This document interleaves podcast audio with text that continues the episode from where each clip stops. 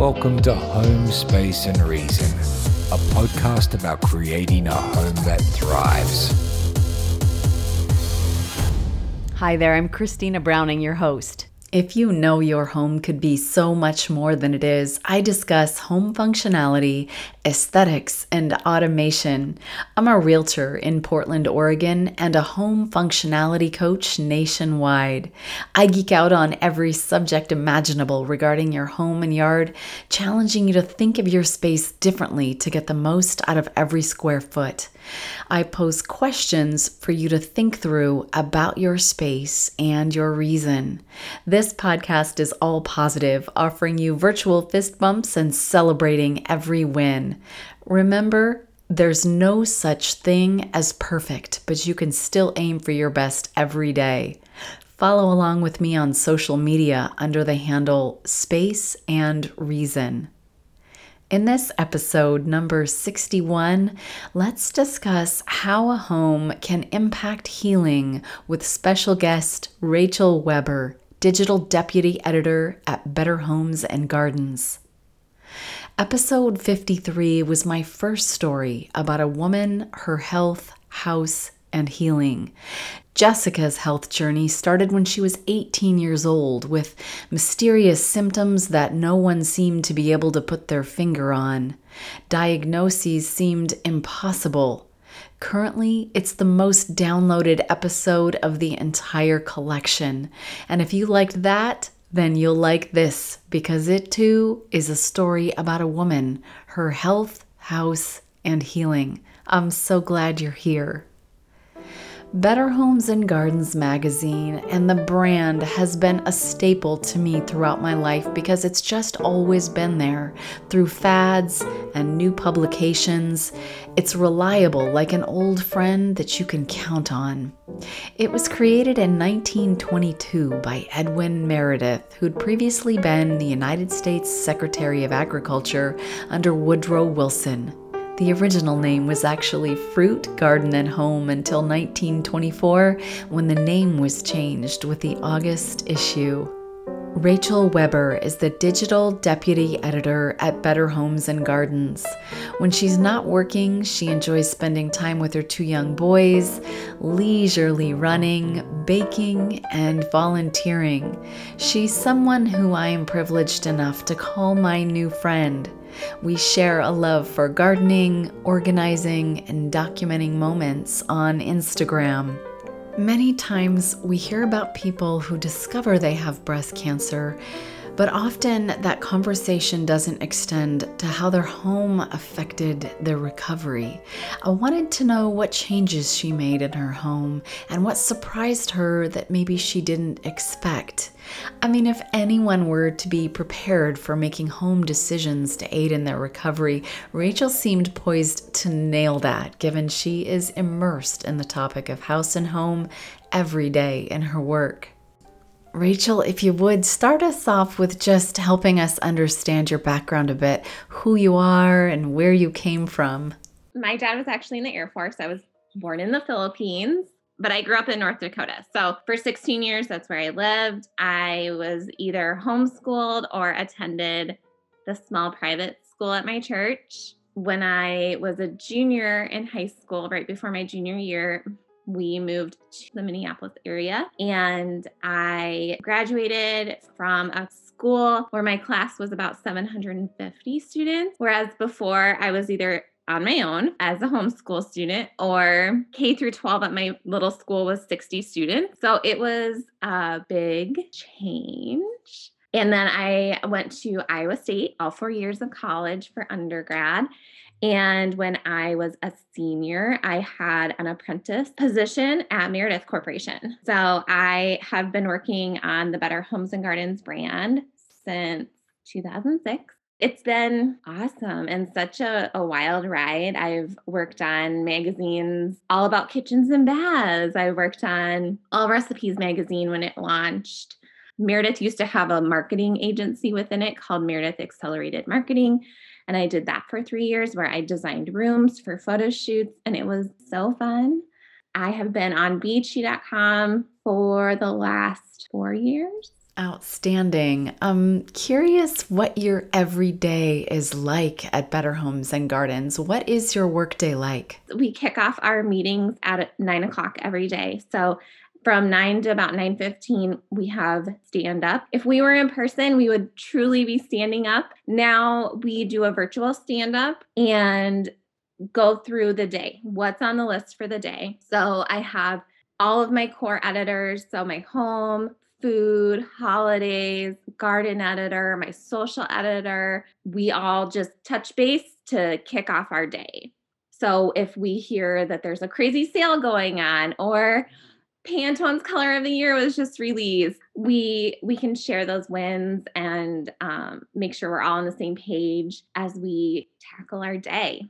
I really truly spend the next three hours in lockdown editing mode. So I am publishing content that whole time. We publish about 20 to 30 pieces of content every day. So that's my time to just buckle down and focus. And then the rest of my day is oftentimes in meetings, whether that's a one on one with someone on my team, maybe we're meeting with the print team on a collaboration. I just got off of call for a product presentation. So a company will send a product sample for us to review, they'll have a meeting, and we'll get to experience it that way. So we're always looking for those new trends and trying to vet them for our readers. I love routines. I I love knowing what's coming. In the last 4 years, digital is just it's always changing. If you're the type of person who really struggles with change, this is probably not the thing for you. At work, I, I love that there's always something new to learn. There's always a new technology where there's a better way to do things.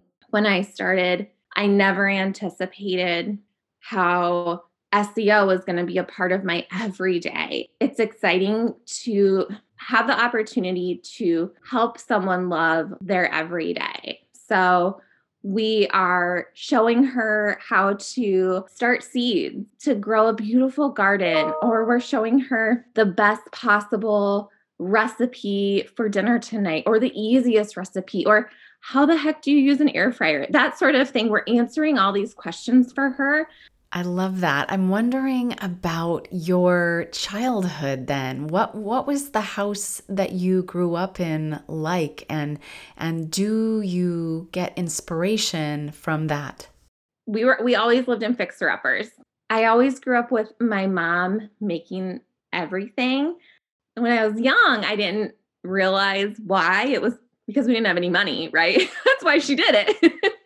but I just always loved how my mom made everyday moments really special. And I never really knew I didn't have a lot because she made every day meaningful. One of my favorite things that she ever did, it was my, gosh, I think it was my 10th birthday. I was allowed to have like three friends over. And what she had done in advance is prepped all the stuff. So we made strawberry rhubarb jam kind of, I think she had printed them off or written them out somehow. And every girl got to draw a step in the process. We all participated and helped make the strawberry rhubarb jam. And the girls got to take some home as their favor. It's something so simple. It's making jam. It's not a bounce house. It's not a circus clown or princess party or something like that. It's so simple. But it was the most fun party I have probably ever had. And even to this day, the the girls that came, I'm still friends with, and we'll talk about that sometimes. That oh, remember when you made jam? Look, when you've got adult friends still remembering that birthday party, that is a major success. And honestly, that's a lot of work, really. I mean, a different way. My mom is so wonderful. And telling my mom I had cancer was probably the hardest thing I've had to do. Oh, and I had to do it over FaceTime. I called my mom and my sister and was just chit chatting and said, Oh, by the way, I have cancer. And they were both like shocked. I'm the healthy one in the family. I am, you know, this isn't supposed to happen to me. My mom is just always that that support when I need it. And I know this has been incredibly difficult on her. She comes to my house almost every day to check on me and see how I am. She tells my son, You are kind, you are smart, and you are important. I know it's from the help. but she really believes that. She really believes that about me. She believes it about my boys. And I think having that constant reminder from her, someone I just look up to so much and care about so much, I think that's one of the things that really kept me going is that support and knowing that I I am loved, I am important. I'm smart. I trusted my gut, right? Like I didn't have to. I didn't want to. I really didn't want it to be true. And it was. And I had to deal with it. Tell me about how 2020 started for you. I had been so excited. Last year, I thought I was going to run all these races a 20K, a half marathon, a 10K. It was going to be my year last February was such a fun February. We took our boys on their on the first vacation. We went on airplanes. We went to Disney and the beach and it was so fun. A week after that I had my annual exam with my OB who has been with me since I was 18. I mean, she's she's been my my go-to. About a week, a week and a half later, I was putting on a sports bra and I felt something and at that very moment when I was when I first felt it, I just knew.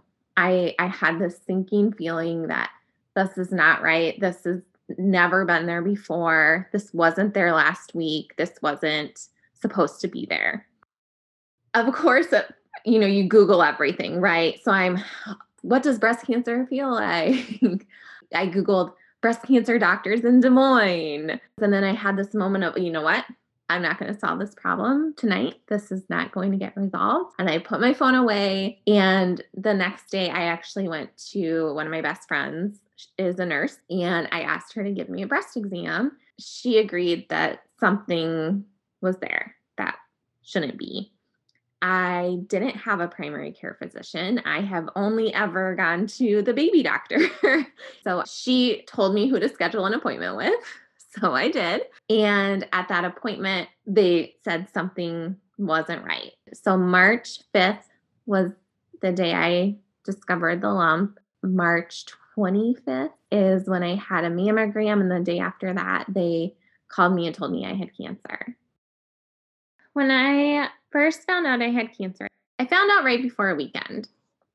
And that weekend, I told other people. I was Marie Kondoing, but really I was trying to think ahead. And I didn't know what my prognosis was. I just knew I had cancer. And I knew I didn't want someone having to clean out my stuff. So we had recently done a story on Swedish death cleaning on bhg.com. and it's this idea of not leaving behind a mess for someone else and really being aware of the things that you bring into your home. You know, I, am not going to tell anyone I'm Swedish death cleaning because then they'll like tie it together, right? So I just said I was Marie Kondoing. I was going to like fold things and get rid of things and right. But like in my head, I'm Swedish death cleaning. I got rid of a ton of stuff that weekend because I just, I, I didn't want anyone else to have to do that. I sent my best friends a picture of me and my boys. I said this is this is what I want. You know, if anything happens, I want you to have this photo. And I had recently I think that week I had printed it off and put it in this sweet little pottery barn frame that has a heart mat and I have it on my bedside table and I wanted my room and my home to just be tidy. And not because I wanted it to be photo shoot ready, which is always, you know, on my mind. I really wanted it to be clean and tidy because I wanted to enjoy the time I had without feeling stressed, without feeling that sense of oh gosh, I just need to pick up that one thing over there and then I can relax. I didn't want to feel overwhelmed with all the things. I wanted to clear as much out as I could so I could focus on the things that mattered. So I simplified my bedding. I have only white bedding now. I I took a lot of the things off the walls. I just I want to feel calm and for me that meant taking some things out. And then of course coronavirus. I you know, I almost didn't even go into that first doctor appointment because the coronavirus was a thing and in Iowa we weren't on lockdown yet. We were working from home, but it was just kind of like the nice thing to do, I felt like at that point. I was scared. I was scared to go to the doctor. You know, I knew something was wrong, but I thought maybe if I ignore it, it'll go away, right? Maybe it was a fluke. I'm so grateful that I kept my doctor appointment, that I trusted myself and knew myself enough to know that wasn't supposed to be there. Yeah. So within, what is it, three, four weeks, something like that, my world was just totally different. So I have always been such a weenie. Even when I do like a finger prick for wellness checks or things like that, I get a little lightheaded. So my one really good friend is a nurse here in town. My other best friend from high school is a doctor at the Mayo Clinic. And it's so funny when they talk about their everyday, it will oftentimes make me a little lightheaded because it just that's not that's not what I do every day, right? And even when I had both of my boys, that was really the first time I had ever even been in a hospital. I've been healthy. I didn't need needles. When I've ever had any blood work done, I always lay down because I get lightheaded. And I, it's probably something more in my head than anything else, you know, uh, so I had my first surgery in April and I had never had a surgery before that. It was a lot. And then less than a week after that is when I started chemo. So I had surgery to put a port in my chest, and that makes it so much easier for them to do chemo. I remember that first chemo, I was terrified. Throughout all of my cancer appointments, there were only a handful where I could even have a guest. I had to do all of it on my own. No one could hold my hand. I couldn't have a party or invite people to chemo with me. It was really lonely. That first chemo appointment, I was terrified. I didn't know what to expect. I was so scared going into that appointment. I my my friend who was the nurse, she took me and dropped me off and I had to walk in and walk through the doors and as I was sitting there looking around, I was 35 and all of the other people in the waiting room could have been my grandparents. And I just, I did not feel like I belonged. And that was even more sad. I felt like that why me? Why is this happening to me? I'm healthy. I I'm gluten-free. I've been gluten-free for 10 years. So I clearly shouldn't have cancer. It doesn't run in my family. This this type of cancer and it felt very scary. That first appointment I cried through almost I think I cried for two hours straight, just in the waiting room. Tears were just in my eyes. And then once I got called back for them to put the first needle in into my ports. They actually had to calm me down in order to get the needle in.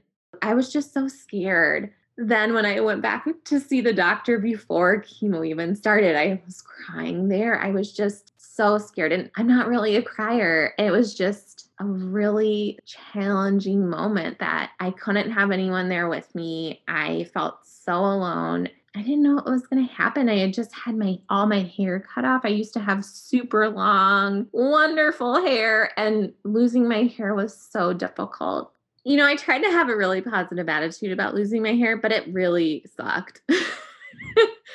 it's really how I identified myself. I had a lot of talks with my therapist about this. Hearing those words, you have cancer, I'll never forget. I'll never forget where I was you know it's kind of like when um like 9-11 happened right you remember exactly where you were it's a trauma i vividly remember that phone call i had to do a lot of genetic testing in order to determine what kind of chemo to get what kind what was my surgery plan going to look like the thing with breast cancer is i really don't believe anyone has the exact same kind there's so many variables every day i feel like i would learn a new thing about my case and that would sort of change the trajectory of my plan a little bit one of the great things about the pandemic is I didn't see anyone, so I didn't have to tell anyone I had cancer. I worked from home. I couldn't see anyone. So while it was incredibly lonely, it was also really nice and allowed me the time to process it. A lot of times at work I'll say, you know, let's let's over plan a little bit so we have the flexibility to pivot if we need. And I have a private CaringBridge account just for my really close family and friends. And I have said the word pivot on that account so many times because that is truly what happens. I would go to one doctor appointment and have a plan. And the next day I'd go see another doctor and they would say, All right, well, we reviewed your case and this is the best course of action. And I would have my friend who's a doctor review my case and she would talk to her friends and they would all come to the same conclusion. So it, it was nice to have these informed friends who can sort of help guide that conversation but it it really was every day was all right what's on the agenda for today? How how are things going to change? and just rolling with it. Tell me about project joy. So project joy started as a push for content during the pandemic for better homes and gardens we were really trying to inspire that sense of happiness that we were all looking for at that time. And Project Joy is really all of us as editors doing things around our house, around our home, our yard that bring us joy. It's kind of funny that you bring that up because the appointment that I had to learn my stage of cancer I shot a Project Joy video right before that. And it was really to help me kind of calm down and not stress out about the appointment. I knew it wasn't going to be great news. I did a video on how to propagate uh, spider plants, how to plant the little pups. I had this crazy huge spider plant, and I had been propagating the little the little pups for a couple of weeks before the video, and it it really was about creating something really special. One of the things I talked about in the video was giving them away and maybe it'll bring a smile to someone's face. I did that. I gave them away to friends, coworkers, my boss. I dropped some off at her house. I even recently gave them away as uh, Valentine's teacher gifts for my little boys. And it's it's kind of funny that that the plant just keeps growing and keeps giving me little pups and I keep giving them away hoping that that makes someone else a little happy too. It always feels good when you can give something away, especially something you've grown. I love planting indoors or out. Do you have a big yard? I do. I have almost an acre. I feel like that would be really convenient given what you do for a living. It does. It's actually a great backdrop for if I need to do a video shoot or a photo shoot, I just have them come to my house and it's really convenient. I feel like sometimes just getting my hands in the dirt is therapeutic, even if it's just weeding. I think there's something very powerful about connecting with the earth and caring for something. I think before I had cancer, I really enjoyed it, but now it means so much more to me just really appreciating every day. I love my bulbs. I love when they're starting to grow. And actually, one of the things I really love about them this year, my five year old came in and said, Mom, Mom, come outside and look at the, your flowers. And I was a little skeptical, but he was right. They were. And it was so exciting to see these teeny tiny little tufts of green coming out of the ground the fact that my five year old saw those and was so excited brought me joy. I think that's so special that he shares that appreciation with me. I actually I have plants in my boys' bedrooms too. They each have their own they have their own tiny little plant. We take care of it together. We water it. We let it dry out and touch the soil. We listen to the soil when it's drinking water, it kind of bubbles a little bit. I involve them in every process of planting. And I think that's so important. I love giving them little jobs and allowing them to be part of that process, similar to what my mom did. Tell me about the most favorite part of your house right now, the one that you currently live in. Honestly, I feel like my favorite thing is my boys' rooms. I think what I love the most about them is they're so calm. They're so relaxing. They're simple and there's not a lot of clutter. It just feels like a bedroom where you can relax. And I think that's something that I really want to instill in them is bedrooms are for sleeping. And then we go to the living room or outside and that's where we play. I have a luxury of that. You know, I have coworkers who live in New York and they're that's not a thing there. I'm so grateful that we have the opportunity here to have the space. I have a lot of motion sensor lights in my house. I'm a huge fan of them. Probably 10 years ago, I remember Lutron came and did a product presentation at work, and they were like, These are the wave of the future. And I was like, mm, Are they? They they are. They're wonderful. They are life-changing. They're amazing. I have them in my bathrooms, which especially having little kids who leave lights on all the time, it's great because when there's no motion, there's no light. I have them in the laundry room, the pantry, closets, anywhere that, you know, they actually probably recommend I should have them. I do because it's that automated, I don't have to think about it, that is so great. GE just came out with a new light bulb that charges by using it. You actually are charging a light bulb that can function as a flashlight. Well, let's talk about preparation of your home for healing and maybe some of the things that surprised you. I think um, one of the things I didn't realize would be part of the recovery at the onset of cancer was the surgery recovery. I prepped myself mentally for chemo and I needed to have mints and I needed to buy these freezing gloves and socks when I did this uh, one type of chemo. And the other type of chemo, I had to chew ice during. And I sort of had a really nice routine with that. But what I didn't think about during that period was the recovery from surgeries. I had a double mastectomy with that, I couldn't lift my arms. I couldn't wash my hair. I had to get step stools and I put them all over my house. I couldn't lift up my kids. I couldn't shower without help. I had to get one of those shower heads that has a detachable handle. The idea of universal design was not something that was on my radar during chemo. It's been on my radar for years because of work and what I do, but I didn't consider the recovery time from surgery would be a time where I would I would really need to think about those types of things. I would have to put things down lower because I can't reach it. I can't lift. I, I literally couldn't extend my arm. So during my surgery, they removed five lymph nodes, which caused cording and I couldn't straighten my arm. I, I called it a Barbie arm. I couldn't, you know, I, it was like at a slight angle. I had to do occupational therapy for a number of weeks in order to regain full function.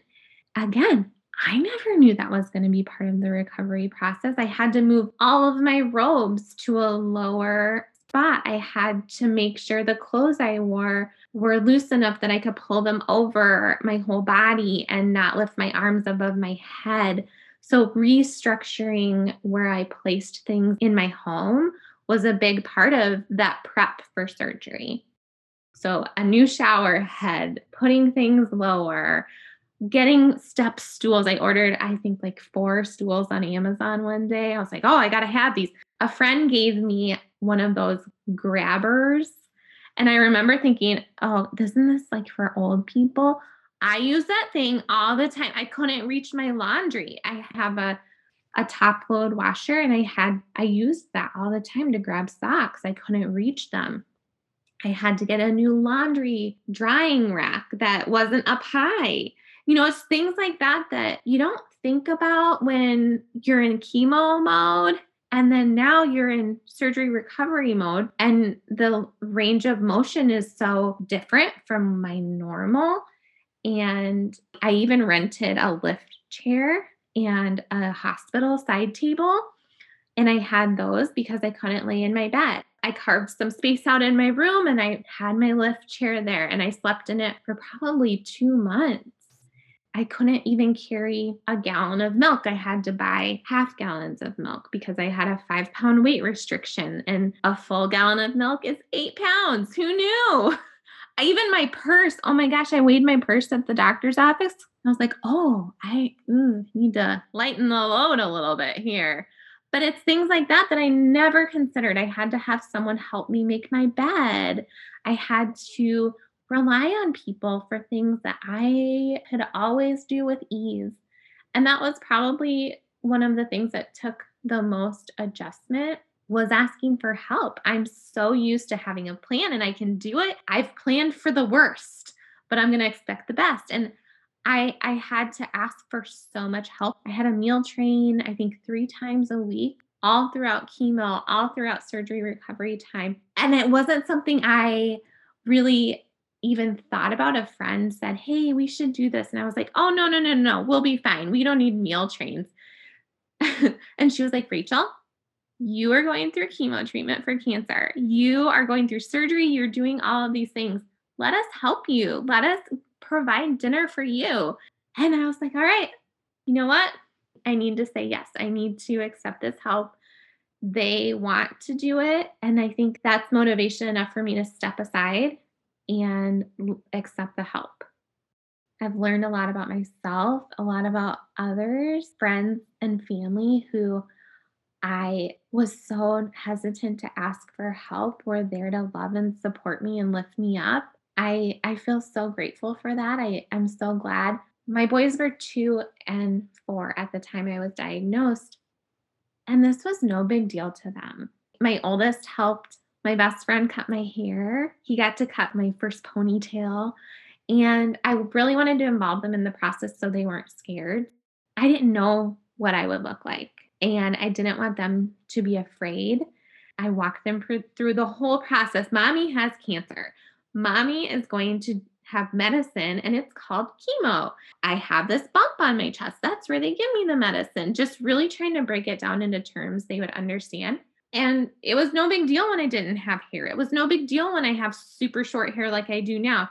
My boys think it's totally normal. This is what mommy's hair looks like. Isn't that funny? It is what it is to them and they they don't see it as being weird or different. I'm so grateful that they are so innocent and accept things. This is just life. And, and and we're we're getting through it. I think the one thing I always wanted them to remember is how they felt during this time. So I didn't want them to feel scared. I, I didn't want them to be sad about mommy, quote unquote, being sick. I wanted them to know this was a diagnosis I had. This was a, a problem mommy had. I went to doctors and I fixed it. And I think that kind of goes back to what I do at work. We have a problem. We talk to the tech team. We talk to product. We talk to whoever it is we need. I really think teaching them these life skills and not allowing it to become overwhelming, looking for ways to make this into a learning experience for them is so important. Let's talk about your home and the use of color yeah, one of the first things I did when we moved into this house, it had only had one other owner who lived here for a year. And but everything in the house was so dark. It had dark espresso cabinets, dark floors, dark gray walls. And I just felt like I needed to lighten and brighten it up. And my mom says I'm so boring with my colors, but I love it. I love being really boring with my colors because I feel like it allows us as people and individuals to add color to the space. So I I love that blank slate. The people I bring into my home is really where the color is added. Or the plants. I love all my plants I have in my home. I try to only accept plants that could take a beating. So all of my houseplants are houseplants you can't kill. I'm, I know there's like psychology and how like that green is just a happy color, but it's it's really the only color I have in my house, green and blue.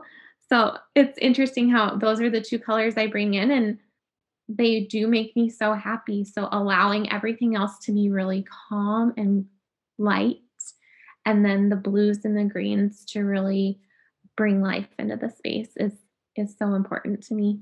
Simplifying has really been something that I've really embraced the, over the last year, just simplifying my expectations, simplifying the things on my walls, the things in my home, just really paring down and focusing on what's important and spending time and investing in that. I am officially cancer free. So I had a complete response to chemo. I did not require radiation. I had 20 weeks of chemo and I wrapped up on September 9th, which was my mom's birthday. And it was such a special day to celebrate being done with chemo and having that behind me. A month later, I had a double mastectomy and then I had tissue expanders for about two months. And then in February, had my final surgery. So it's kind of crazy to think about. March 5th was the first day I felt a lump. And February 1st was my last surgery. So almost a full year According to breastcancer.org, as of January 2021, there are more than 3.8 million women with a history of breast cancer in the United States. This includes women currently being treated and women who have finished treatment. Breast cancer is the most commonly diagnosed cancer among American women breast cancer has become the most common cancer globally as of 2021, accounting for 12% of all new annual cancer cases worldwide, according to the World Health Organization. About 85% of breast cancers occur in women who have no family history of breast cancer. These occur due to genetic mutations that happen as a result of aging rather than inherited mutations. The takeaway here, of course, is self exams are so important in addition to annual mammograms with your doctor. I have days that are really hard. One of the things my therapist and I had talked about was I have the opportunity to live. This is my gift. I I have been given this life. I have been given these amazing doctors and providers I just I have such a high regard for all of the people on my care team. I just feel they are amazing and I'm so lucky to have had them. I choose every day to live. I choose to do the best thing, make the right choice today. I I didn't have to do chemo. I didn't have to have a double mastectomy. I didn't have to go in for that doctor appointment. I chose to. I'm really glad I did that. If this is the first episode you've listened to, welcome, new friends. This is an intellectual, uplifting podcast about home functionality, design, automation, and organization. With a bit of history and psychology, it's kid friendly if you've got little ones within earshot, and it's all positive. I recommend starting at episode one. There's so much good and positivity to be had all about your home space and reason. Are there things about your bathroom that make you crazy? Listen to episode 22 and geek out with me on all things bathroom related pet peeves, potential remodels, staging a bathroom when selling, and new technology available for bathrooms. If you happen to know someone in the market to buy or sell in the greater metro Portland, Oregon area, kindly send them my way. The finest compliment I could receive is the confidence of your referral. Plants can make a massive difference in the ambiance of your interior, cultivating relaxation and peace. They contribute both positively to our mental health and our physical health. Whether you already like plants, you want plants and have never had success, or you never gave houseplants a thought, episode 17 is for you. As always, you can find links in the podcast notes from the story on Swedish death cleaning to the Project Joy Hub page. Connect with Better Homes and Gardens in the podcast notes. Thanks for sitting in on this conversation about creating a home that thrives. I'll meet you back here for the next episode.